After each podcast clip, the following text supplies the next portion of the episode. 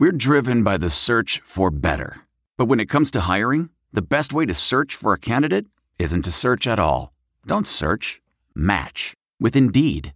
Leveraging over 140 million qualifications and preferences every day, Indeed's matching engine is constantly learning from your preferences. So the more you use Indeed, the better it gets.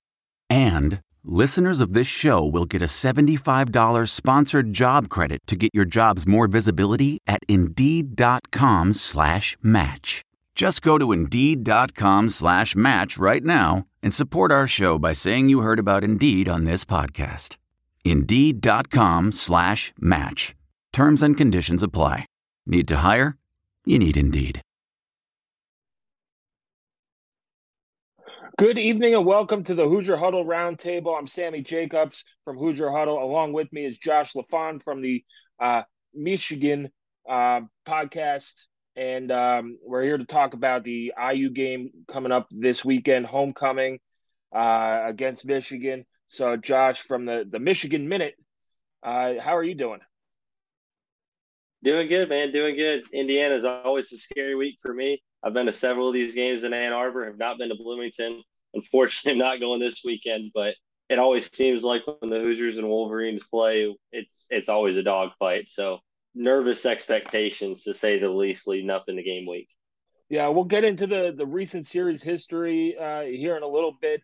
IU does not have great luck against Michigan. They've only won twice uh, since 1967. Uh, it, it's a series that's very uh, lopsided, but Indiana has been in these games in the last decade. Uh, there have been some crazy high scores, some crazy low scores, some overtime games, some snow games. Uh, it's just been a, a wild and wacky uh, series over the last uh, 10 years. But uh, Josh, I wanted to ask you about the state of the Michigan program. Going into last year, you're coming off a, um, a disappointing 2020 season where IU breaks the losing streak against Michigan in Bloomington. Uh, it seems like Harbaugh's on his way out. He's, you know, going to the Raiders or something or someplace in the NFL.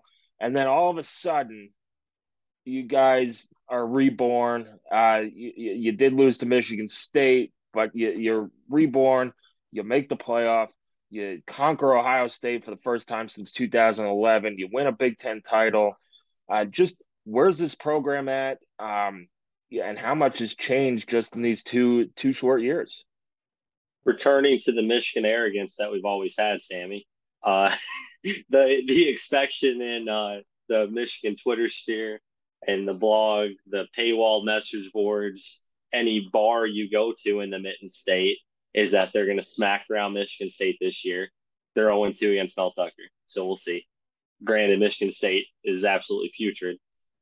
The, the expectation is Michigan's going to be 11 and 0 going into Ohio State. I can see a path for that. Penn State does scare me. I don't want to get too deep into obviously Michigan's schedule and detract from that, but it seems like back to the norm of what I grew up with that Lloyd Carr era Michigan Wolverine team where you're going to win 10, 11 games a year. You should beat up on Michigan State um, every year because when they're hot, if you look at their program history, it is when Michigan is in a down cycle going back to the 50s and 60s, even.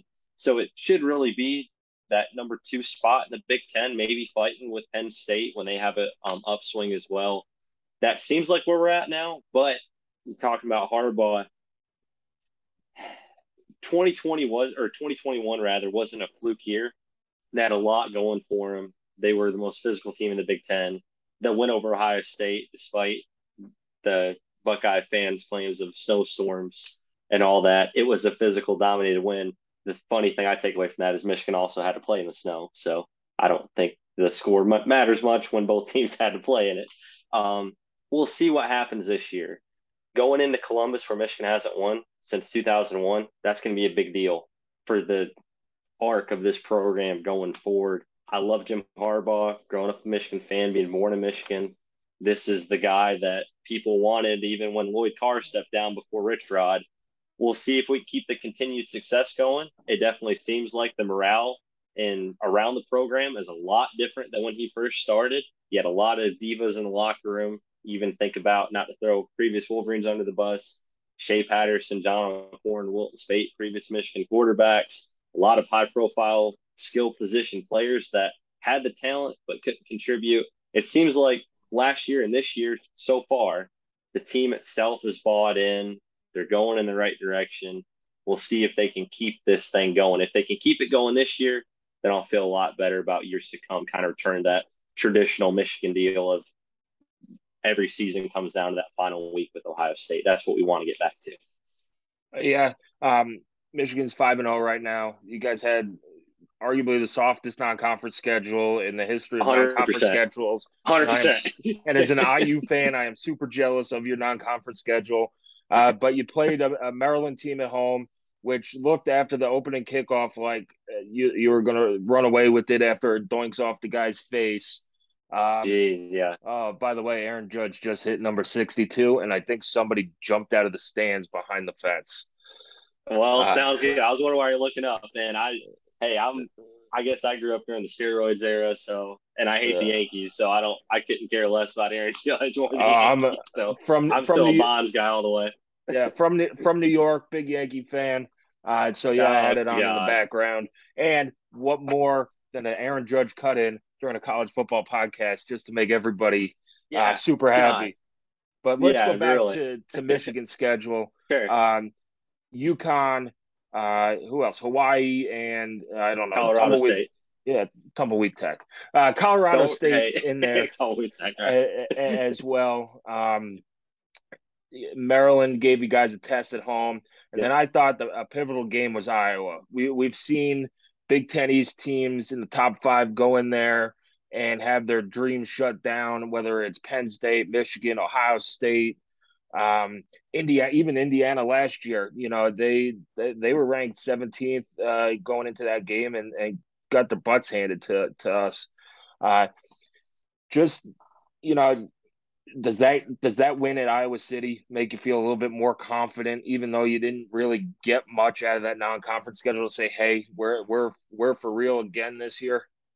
Yeah, and even just touching on the non-conference slate, even just a little bit, I hate it because I'm typically accustomed to the old, and not to talk about typical Michigan lore, but the Notre Dames of the world when the big non-conference game rolls, and we even played Bama and Texas under Brady Hoke years ago.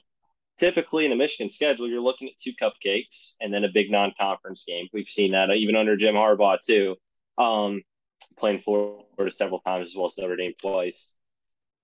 I didn't feel super confident coming out of that just because, like you said, it was the softest schedule that I've even seen. It it blew Michigan's 2016 team that saw them lose to Iowa, ironically enough, later on that year, walking into Kinnick undefeated two weeks before Iowa State.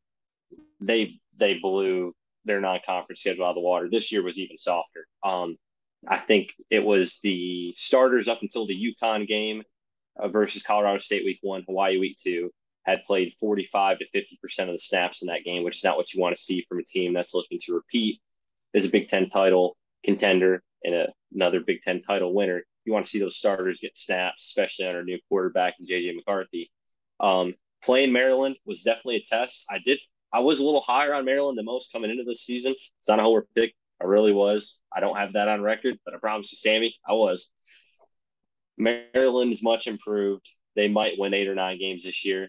Uh, they should have blown Michigan State out by more than they did. That score was not in, indicative of how much of a blowout that game was last week. But like you said, short story long, Iowa was the big test. We've seen Harbaugh teams fold in previous years where the chemistry wasn't right with the team. Not everybody's bought in. You're not fighting for that extra first down. You get that first sign of adversity. Uh, Devin Gardner, former Michigan quarterback, said the other day it was uh, death by a thousand paper cuts is how you have to beat Iowa. And it's true. Most Harbaugh teams prior to that wouldn't have wanted to do that. This Michigan team and last year's as well were primed and ready for that. So definitely gives you some confidence going forward. A place where they haven't won since 2005 in Kinnick, which is crazy to think about. Um, 17 years they haven't beat them there. It, it definitely makes you feel good that they went in there and were able to execute their offense in a way where 27 points on the board doesn't seem like a lot, there's one point in that game where it felt like as a biased fan like me or an unbiased fan even like you where that game was in doubt michigan dominated that from, from the opening kick looking at your team, um, you have a new quarterback in JJ McCarthy. Uh, take us through some of the stars on offense. Blake Corum's having, you know, a, a Heisman type year uh, potentially uh, if he continues his performance. Just take us through some of these playmakers on offense, and then we'll talk about the defense. Yeah, sure. Um, Olu Oluwatimi, transfer from Virginia, offensive lineman, plays center. I can't believe I said his name right because I never do. Remington finalist last year. Um, ended up finishing second. He looks every bit the part of a late first, early second round pick for Michigan, filling in the role. Andrew Vastardis, our former center last year, graduate guy um, in medical school now, ironically enough, uh, as being the starting center. Got to watch for on the offensive line. He is a road paver, a road grader. He's amazing. Looking at skill positions, um, it's kind of where things get interesting. You mentioned JJ McCarthy, Blake Corum. They definitely lead the offense. Donovan Edwards, I'll add two there in the backfield, kind of being that lightning to Blake Corum's thunder, um, if you will. Um, the interesting part about Michigan this year has been Erick All, the starting tight end, has been rumored and reported to be out potentially out for the year, seeking a medical uh, red shirt. Uh, projected prior to the year as a mid late second round pick this year, one of the better tight ends in the country, possibly early third. Um, he's looking like he's going to be out for the rest of the year. He played about a game and a half this season. Luke Schoonmaker, the number two, they're kind of a 1A and 1B role. Should fill in just fine. He's been one of McCarthy's favorite targets. What's really been interesting, though, has been the lack of distribution with the wide receivers. Michigan has a ton of talent at wide receiver. Um, off the top of the cuff, Ronnie Bell returns for his fifth year after tearing his ACL last year. Um, captain also for Michigan, Andrel Anthony, the sophomore who blew up against Michigan State last year. Roman Wilson, one of the fastest guys in the country. Um, and then also Cornelius Johnson turned as well with some incoming freshmen that can contribute. But the issue this year has been, for one, the non conference schedule, not being able to stay in the game because it's such a blowout playing Maryland in the tight game when you need to rely on Blake Corum, and then playing against Iowa, a team that wants you to play up in front of them. So Michigan has a ton of talent at wide receiver, but they're just not getting the ball to them, and it's been dictated by, like we said, the blowouts the first three weeks, a tighter game than they probably thought against Maryland, where they had to lean on the run game, and then a game plan against Iowa where you're dinking and dunking underneath and not getting these guys open in space. So Michigan is loaded on offense. It's just going to be curious to see when these guys finally break out at these field positions outside of McCarthy, Corum, Schoonmaker, and Edwards, who kind of lead the way. You guys had an all time great defense last year, which means a lot of guys go to pros. Um, that's what happens. Uh, but it seems like your defense is, is doing just fine, uh, even without guys like Aidan Hutchinson and Ojabo and um, uh, who's the defensive back? Uh, Daxton Hill. Yeah, Dax Hill. Uh, there as well. I got you, who buddy. Are, who are some guys that um, that have stepped up into that role, uh, into those roles, and and have, have you know made this defense a, a really really strong one again. Sure, and your viewers are going to hate me because I definitely sound like a homer. I, I'm hearing myself talk, and I know how much of a homer I sound like. Oh, that's um, right. It's funny it's it's funny. The Michigan message boards used to call this a three star defense. Oh, you can't win with a three star defense. Blah blah blah blah blah. Well, this is a three star defense, and they look pretty dang good. Um, DJ Turner looks like uh, starting quarterback number one. I should emphasize looks like a future NFL high round choice, somewhere between probably late first, early third round is where he's being projected right now. Gemon Green, another great man to man corner, really stepping up after ironically enough, Michael Penix threw all over him a couple years ago in Bloomington, uh, potentially putting Jim Harbaugh on the hot seat. He looks really good. Safety is kind of where we're looking back and forth. You got a guy named Rod Moore back there out of Ohio, second year guy. Um, decent in man coverage, a real hard nosed tackler. Seems to have the football acumen that you need to play that position, but can be kind of suspect at times as well. Um, RJ Moten, guys expected to fill in for Dax Hill, has looked elite, ironically enough, in those three cupcake games to start the season against tougher competition. Against Maryland, looked okay. Against Iowa last week, he was out of sorts all over the field, making bad reads, dropped an interception as well. Um, so that's going to be interesting. The biggest concerns on the Michigan team, I know I just railed on the safeties. They should be okay. Defensive backfield should be okay. Mike Sainristil moved over from slot wide receiver to nickel corner. Looks like an NFL player there as well, uh, weirdly enough. The difference maker is the lack of depth at linebacker for Michigan. Um, they lost Josh Ross last year, who was probably a bigger loss to the defense than even Aidan Hutchinson and David Ojabo. Um, not as good of a player as them, but was a captain on this defense for two years um, actually captain thrice times, uh, or twice, sorry, 2020, 2021. Really knew how to get guys lined up, was always in the right place at the right time. Linebackers have been a struggle this year, especially in coverage, um, and even more so getting guys lined up. Another position to look for the interior, the defensive line is good. The edges are, are where we want to look for, especially after losing Ojabo and Hutchinson, like we talked about. Got a couple guys stepping up. Eyabi Okie former transfer from Alabama who played community college last year. We'll see how that goes. He's looked pretty impactful, had a game stealing sack and quarterback pressure last week against Iowa. Um, Derrick Moore, the freshman out of St. Frances in Baltimore, looks pretty good to fill the part as well. We'll see how they fill those parts on the edge, but definitely if Indiana's looking to exploit any part of this defense, it's going to be hitting stuff across the middle, getting those linebackers in confusion as we've seen them do before, kind of that speed and space stuff um, and then as well as hitting those plays at the edge because those have been the two weakest points of Michigan's defense thus far. Yeah, I was going to ask you. Um, the, next set of questions was what can IU exploit on offense if they're going to win the game? You said it's the middle of that sure. defense uh, and, and the edges of the line. Let's look at the offensive side of the ball. What um, are some of the things that IU's defense could attack on Michigan's offense uh, that they might be able to take advantage of. Yeah, and and just with trying to put it in layman's terms, I guess having a brain fart here. Whatever they can do to disguise coverages to JJ McCarthy. Now he's a smart quarterback. He's a talent, and he's a talented quarterback.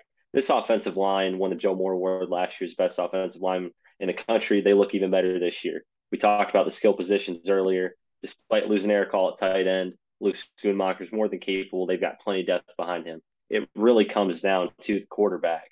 Um, we saw Maryland do that here a couple weeks ago. People were wondering, oh, well, why isn't JJ doing this, doing that? Well, it's because Maryland threw coverages out that he had not seen up until that point in his playing career. They were plenty of disguised things. He's a second year player. He played in limited snaps last year behind Cade McNamara. And it's now his job whatever Indiana can do to bring some exotic blitzes, um, kind of confuse the looks he's seeing, maybe present a zone but drop into man, vice versa. Those are going to be the plays that you want to test McCarthy with. Awesome. And then finally, um, want to get you out of here. If there's one matchup you're watching as a Michigan fan, um, which which matchup uh, is it going to be? It could be player, position group, um, e- either one of those. Uh oh, I think I lost your audio. Can you hear me? Yeah, now I can hear you. All right. Yep. Sorry about that. I don't know what happened here with my headphones, but um, sorry. Can you repeat your question if you don't mind? Yeah. Which uh, which matchup? It could be a, a individual uh, person uh, or a, a unit wise. Which matchup are you watching as, as a Michigan fan to tell you how this game is going to go? Yeah, I want to see the separation Michigan's wide receivers get on the Indiana secondary. Now, I understand that Indiana's secondary has been porous to say the least this year. I think when I was writing an article here the other day, I believe they rank in the bottom third of the nation as far as in passing yards allowed, completions, and all that. But that doesn't necessarily mean much because if they're confusing McCarthy, as we mentioned, and they're staying stride for stride with Michigan receivers who had difficult times getting open this year, creating separation. I want to see how Michigan wide receivers respond to that. I want to see how McCarthy responds to that. So really, Michigan's passing game versus that Indiana secondary. Michigan should be able to take advantage of it, break out this week, take advantage of those skill players. But if they look kind of inconsistent, that will definitely give me some cause for concern here going forward. And not only this game, but the rest of the season as well. All right, Josh. Uh, we could do predictions. I'm gonna put uh, the farm on that you'll pick Michigan. But what is your uh, no man? Why would I do that? All right. What is your score prediction uh, for Saturday? Yeah, these scores are always weird. Um, as a Michigan fan, my whole life, this is a game that Michigan should blow out every year. It's it's it's true, and I say that with all with utmost respect to you, Sammy. You're a good guy, and I always pull for Indiana when they're not playing Michigan but Michigan always finds a way to snatch vic, uh, snatch defeat from the jaws of victory. They almost always do that. Now, I don't think this be a 2020 game where Indiana smacks in the mouth. That's not the kind of team. But it's a weird game. It's a weird series. Um, write my article earlier, short story long. I'll expound on this because why not? It's been four out of Michigan's six wins. They've won by 11 points or less under Jim Harbaugh. The other times really weren't much more than that. It's going to be a weird game. I'll go 35 to 23 Michigan. Michigan will probably look like they dominate this game, and the score is going to give Paul Finebaum and Joel Klatt and all those guys some talking material and say they're overrated and all this stuff. When in reality, Indiana fans and Michigan fans both know that this is just a weird series and it's an ugly game. Yeah, yeah. Uh, you know, you, you I have a, a running text with friends. Um, you know, they say if Clemson and, and North Carolina State are playing 3-0 game, it's the most beautiful thing ever. But if it's in the Big Ten, it's the ugliest thing on the on the right. planet, right. uh, and things like that. So, um, yeah, I, you know, I, I, had something around like 38-10, 38-17. Um, I, I think Michigan is is the much better team. I don't know if they're, you know, it is a funky series. I don't know if they're going to put up 50 or 60 points, uh, like some schools in the Big Ten, but they're just going to grind you down and, um, and, uh, you know, get out of there uh, with the win. I, I see something like 38 10 where Michigan's in control most of the game. Um, it is Indiana's homecoming game, which is absolutely ridiculous. Why they uh, we schedule homecoming the same weekend every year. And so it's not like oh, they go, oh, hey, it's Michigan. Let's make them the homecoming game. It's always this weekend in October, and it just happens to fall when we're playing like Michigan, Michigan State, Penn State. It's like, can we get, uh, you know, you know, whatever, Southwest Texas State for, for homecoming, or yeah, say you know, that last out of conference game for homecoming, right? Yeah, something like that. But yeah, it, has been a funky series. Um, Indiana's backs are against the wall. So uh, you know, I think the hope is is that Indiana gives their best shot. Uh, but they did go into Lincoln last week in a must-win game and just totally fell apart. So you know, it, it's it's who knows, especially after last year's two and ten season when IU just the wheels fell off, and when the wheels fell off, everything else in the car fell off um, a, as yeah. well. So we'll we'll see if that's the path or or not. But Josh, uh, tell our fans where where you could uh, where they could find you on social media on on the internet as well. Yeah, sure. You can find me uh, with being a troll with 20 followers on Twitter at Josh LaFon with a zero for an O. Um, you can also find me on gbmwolverine.com, the fan-sided affiliate for the Michigan Wolverines. I write two or three articles a week. Sammy's been kind enough to swap with uh, swap with us here for our little Q and A series behind enemy lines deal. We're trying not to rag them too hard. Um, and you can also find me on Bleacher Report under several other aliases where I just make fun of people for having wrong sports opinions. So if you see somebody mocking in the comment section, odds are it's probably me. All right. Well, thanks, Josh, for um, for joining us. Enjoy the uh, another Saturday of college football. There's only so many Saturdays, uh, so so let's make them count. Uh, good luck to you the rest of the season, and um, you know, happy to have you on, and and hopefully we could do this again in the future. All right, sounds good. Thanks, Sammy. All right, that does it for our uh, roundtable with Josh LaFond. You can find it at HoosierHuddle.com. You can find us on Twitter at Hoosier underscore Huddle. Uh, give us a like on on uh, Facebook as well, and subscribe to our YouTube channel. Look around. You can find cars like these on Auto Trader, like that car riding your tail.